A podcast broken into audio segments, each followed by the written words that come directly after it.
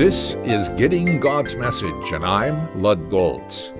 We've considered the importance of two contexts we must keep in mind when studying a portion of the Bible. Now let's consider a third context, the context each of us brings to the study of the Bible. If we approach our understanding of Christianity only from our personal perspective, it will color the way we understand some portions of the Bible. If we see everything in a black or white way, it will influence how we interpret the Bible.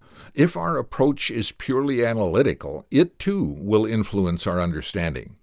I remember one time teaching on what Paul said in Romans 14 about eating and drinking. If you give God thanks for what you eat or drink, Paul said, whatever you eat or drink is okay. If you can't give thanks for it, then don't eat or drink it. Note also, you should not be critical of one who doesn't agree with you. Someone came up to me after the message and said, That's dangerous. the implication was that someone might justify gluttony or getting intoxicated. God checks such rationalizations by challenging us not to put a stumbling block before anyone else.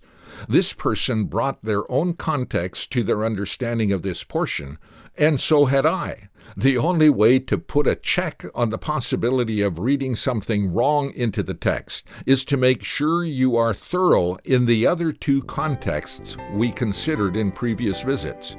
Keeping all three contexts in mind will help you interpret the Bible more accurately.